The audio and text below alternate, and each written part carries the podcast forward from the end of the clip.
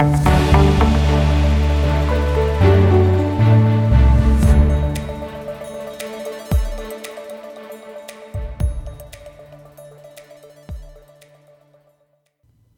kuuntelemaan Nordea varallisuuden hoidon marraskuista sijoituspodia. Meillä on täällä tänään äänessä jälleen kerran Hertta Alava. Hei vaan. Ville Korhonen. Hei kaikille. Ja allekirjoittanut eli Antti Saari. Tässä voisi sanoa, että lokakuussa on ollut aika mielenkiintoisiakin aikoja tuolla markkinoilla. Voitaisiin ehkä aloittaa oikeastaan siitä, että koroissa on nyt tapahtunut aika isoja liikkeitä, Ville, tässä viimeisen, viimeisten kuukausien aikana, niin mikä, mikä ihme siellä nyt on oikein se meininki? Joo, korkoja on seurattu paljon, paljon tässä syksyn aikana ja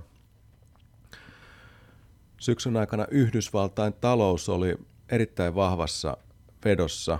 Hyvät talousluvut, ne nosti sitten korkoja ja no mitä muuta ne hyvät talousluvut teki, no talouskasvu oli erittäin vahvaa Yhdysvalloissa, eli kolmannen vuosineljänneksen kasvu edelliseen neljännekseen verrattuna oli lähes 5 prosenttia.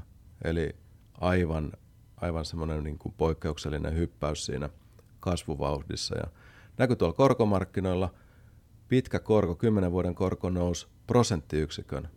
Elokuussa korko oli 4 prosentissa, lokakuussa käytiin 5 prosentissa ja tuommoinen koronnousuvauhti on kyllä poikkeuksellisen kovaa. Paino joukkolainojen hintoja ja näkyy sitten osakemarkkinoillakin paino osakekursseja, että aika haipakkaa mentiin ja no siellä sitten vähän marraskuun alussa onneksi sitten korot jonkun verran tulee alemmaksi ja parantaneet sitten tunnelmia tuolla sijoitusmarkkinoilla. No ja samalla toki niin kuin tosiaan Ville tuossa totesit, niin osakemarkkinoilla oli aika haastava lokakuu, osittain ihan varmasti tästä syystä.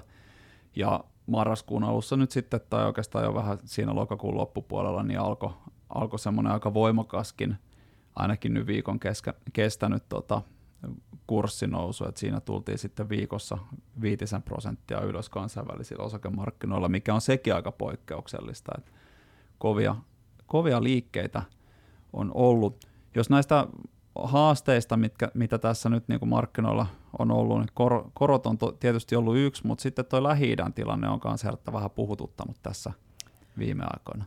Joo, eli tosiaan totta kai se on näkynyt paljon mediassa ja pikkasen markkinoillakin, mutta loppupeleissä markkinoille nämä vaikutukset on jäänyt melko pieniksi ja sanotaan nyt, että tällä hetkellä nyt näyttää, että globaali talouskasvu ei juuri tämän Kaasan sodan takia tässä tai kansansota ei vaikutta siihen. Toki me ei vielä tiedetä, mitä tässä tapahtuu, ja jos niitä vaikutuksia tulee, niin ne tulisi tyypillisesti sit öljyn hinnan nousun kautta. Eli jos tulisi sellainen tilanne, että näyttäisi, että globaalisti öljyn tarjonta tai kaasun tarjonta häirintyisi tämän sodan takia, niin sitten tulisi tietysti nähtäisi hintapiikkiä ja sillä olisi sitten talouskasvu hidastavia vaikutuksia, mutta toistaiseksi tämmöistä tilannetta ei ole ja se varmasti edellyttäisi sitä, että Iran liittyisi suoraan niin kuin mukaan tähän konfliktiin.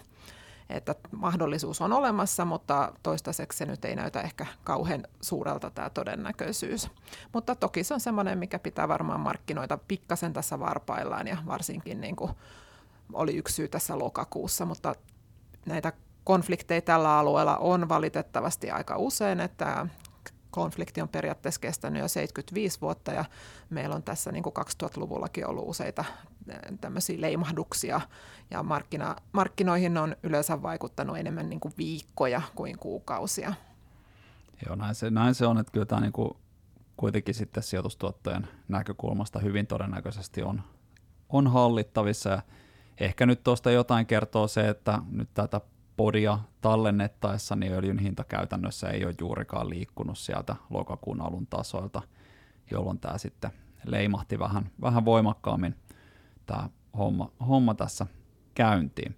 No sitten yksi sellainen asia, mikä, mitä nyt ei voi olla mainitsematta tässä, kun politiikasta puhutaan ja näistä tota, markkinoiden nousua jarruttaneista tekijöistä, niin tämä Yhdysvaltain edustajanhuoneen tilanne, kun siellä erittäin poikkeuksellisesti siis edustajanhuoneen puhemies sitten tota, pistettiin vaihtoaitioon, tai voisi jopa sanoa ehkä tota, rangaistusaitioon oman puolueen toimesta. Republikaanipuolue siellä siis ähm, tota, enemmistössä edustajahuoneella ja tämä puhemies teki sitten presidentti Bidenin, joka on demokraatti puolueen edustaja, niin kanssa tämmöisen sopimuksen ö, tota, valtion budjetista, tämmöisen lyhytaikaisen sopimuksen, joka ei sitten kaikkein näille tota, oikeimmalla oleville ö, republikaaniedustajille kelvannut, ja he sitten päätti järjestää tällaisen teatterin tässä, ja nyt sinne on sitten uusi puhemies saatu, mutta toki tässä vielä sitten kiire on sen budjetin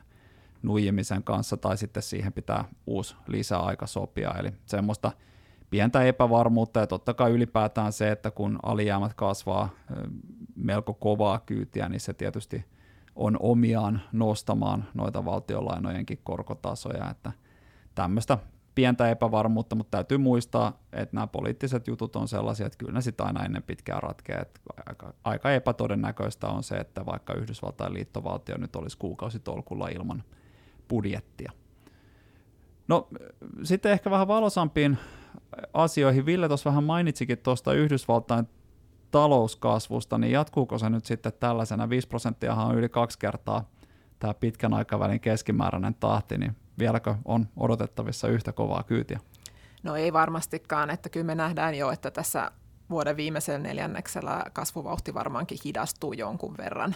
Eli koko vuoden tasollahan me puhutaan Yhdysvalloissa sellaisesta reilun kahden prosentin kasvusta tänä vuonna ja ensi vuonna todennäköisesti sitten jonkin verran alle. Että se on ehkä enemmän se kysymys, että onko se ensi vuonna lähempänä yhtä vai kahta. Että todellakin kasvu hidastuu ja me itse asiassa nyt nähtiinkin jo tässä jotain lokakuun lukuja työmarkkinoilta muun muassa, jotka osoitti semmoista pientä pehmenemistä.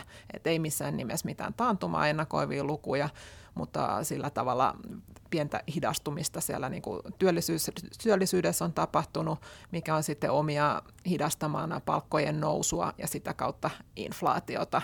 Ja sitten se taas vähentää näitä koronnostotarpeita. Eli tässä on nyt pari kuukautta ainakin ollut markkinoilla vähän tämmöinen tunnelma, että niin kuin hyvät uutiset on huonoja uutisia ja huonot uutiset on hyviä. Eli nyt kun me saatiin näitä vähän heikompia talouslukuja, niin se sitten riemastutti osakemarkkinoita, koska korot lähti laskuun.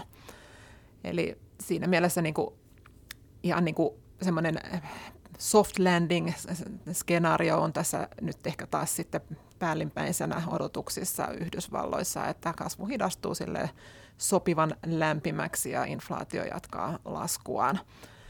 Et euro, euro, euroalueella sitten on ollut vähän tahmempia lukuja, mutta että täällähän nyt se on oikeastaan myös ollut tiedossa ja sitten odotetaan, että euroalueella sitten ensi vuonna nähtäisiin pikkasen parempaa kasvua.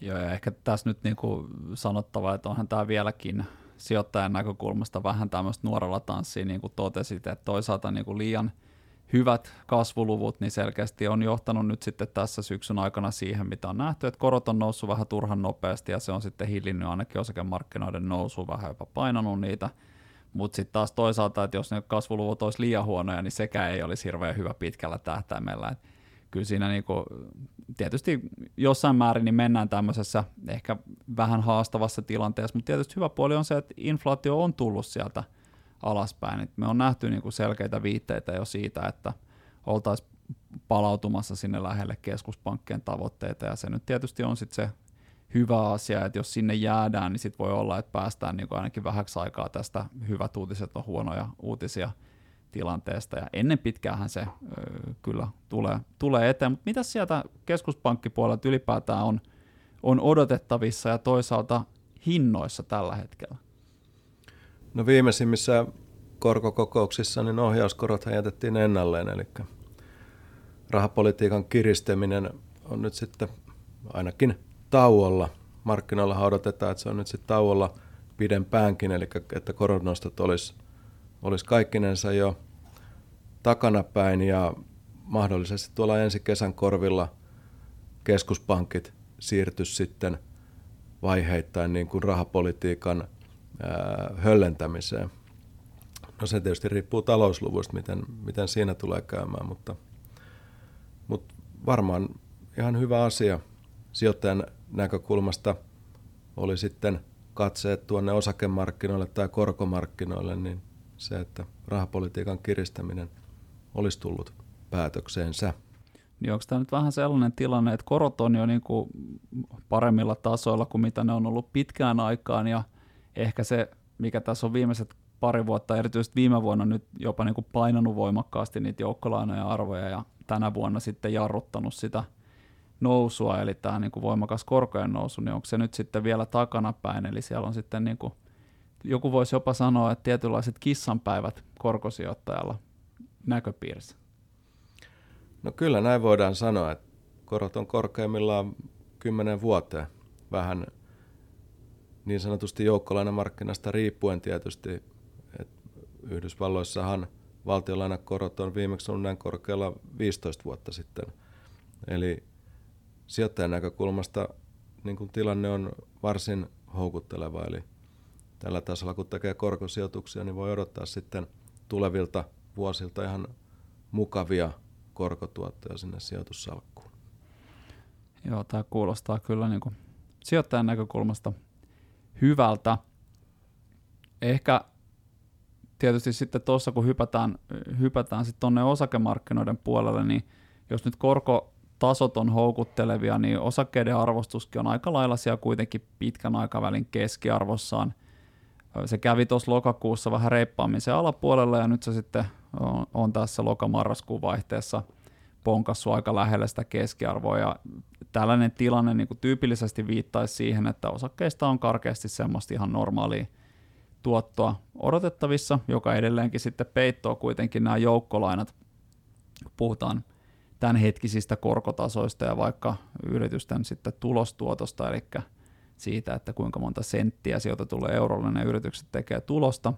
Ja sitten tähän päälle vielä, niin nyt kun katsotaan sitten yritysten tuloksia tuonne vähän eteenpäin, niin sieltä on kyllä ihan hyvää kasvua luvassa ensi vuodelle. Tämä ja viime vuosi on ollut globaalisti aika haastavia tuloskehityksen näkökulmasta. Eli tulokset ei ole juurikaan kasvaneet. Viime vuonna ne kasvoi lähinnä tuolla energia- ja perusteollisuuspuolella, ja se sitten kannatteli kokonaisuutta. Muilla toimialoilla oli selkeästi haastavampaa.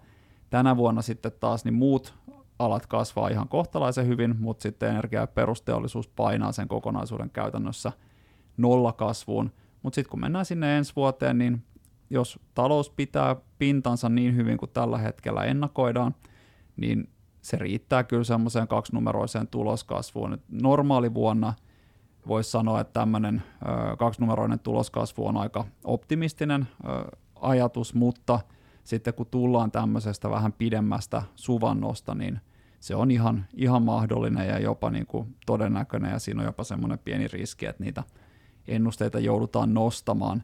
Ja se sitten taas kyllä puolestaan puoltaa sitä, että osakemarkkinoilla tai osakekurssit vois pärjätä ihan hyvinkin tässä, että semmoista ihan kohtalaista kurssinousua tässä varmaan seuraavan vuoden aikana luvassa, jos nyt tota, vaan nämä ennusteet ja arviot tästä talouden kehityksestä pitää kutinsa, ja siinä nyt tietysti jonkun asteista epävarmuutta on edelleen, että ehkä niin kuin isoin huolenaihe, vaikka tässä nyt näitä erinäisiä tekijöitä nostettiin, niin on se, että miten sitten noin jo tehdyt koronnostot ja jo nähty korkojen voimakas nousu niin vaikuttaa vielä talouteen. Tällä hetkellä näyttää siltä, että tästä selvitään yllättävän vähällä, mutta aina pieni riski on siitä, että ne viiveet on sitten pidempiä kuin mitä ne on ollut aikaisemmin.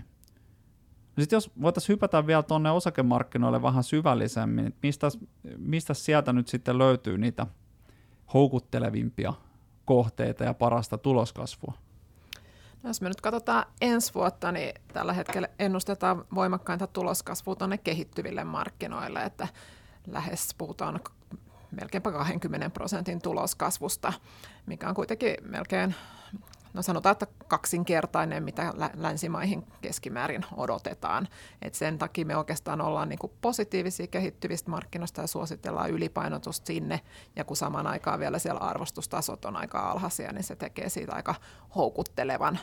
Toki täytyy myöntää, että niin kauan kuin nämä korot täällä länsimaissa heiluu näin kovaa ja siihen liittyy tätä epävarmuutta ja se sitten osaltaan korkeat korot tukee tuota dollaria, niin se ei ole hyvä ollut kehittyville markkinoille, mutta mä uskon, että siinä vaiheessa, kun ollaan niin varmempia siitä, että korot ei enää nouse ja todennäköisesti ehkä nähdään hieman heikompaa dollaria, niin se sitten innostaa sijoittajia menemään vähän tänne kaukaisemmille markkinoillekin.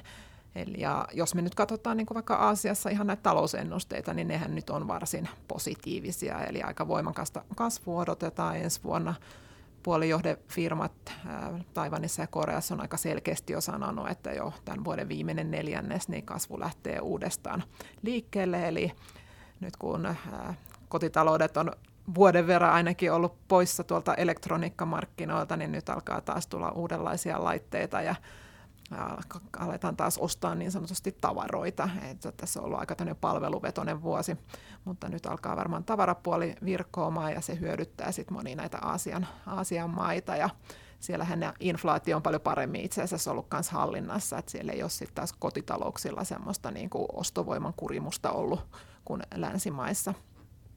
Eli ihan niin kuin positiivinen, mutta toki täytyy muistaa, että me ollaan kaikista markkinoista todellakin aika positiivisia, että vaikka meillä on niin kuin Yhdysvalloissakin nyt sitten vastapainoksi alipainosuositus, niin ei tarkoita, että me ollaan siellä niin kuin negatiivisia, Ää, mutta että koska arvostustaso on siellä sitten kuitenkin vähän korkeampi, niin, ja se on ollut se kaikkien rakastama suosikki tässä nyt jo jonkin aikaa, niin ehkä on todennäköistä, että sitten sijoittajat vähän asemoituu uudelleen, että Eurooppa on sitten se jännä, jännä kortti siinä mielessä ja Suomen markkina, joka on tässä kaksi vuotta jo tullut alaspäin, että joko olisi pahin sitten ohi ja vaikka Euroopan talouskehitys on tosi nihkeitä, niin kyllähän tässäkin odotetaan sitä todellakin sitä pientä käännettä, joka sitten varmaan heijastuu sinne tuloksiinkin.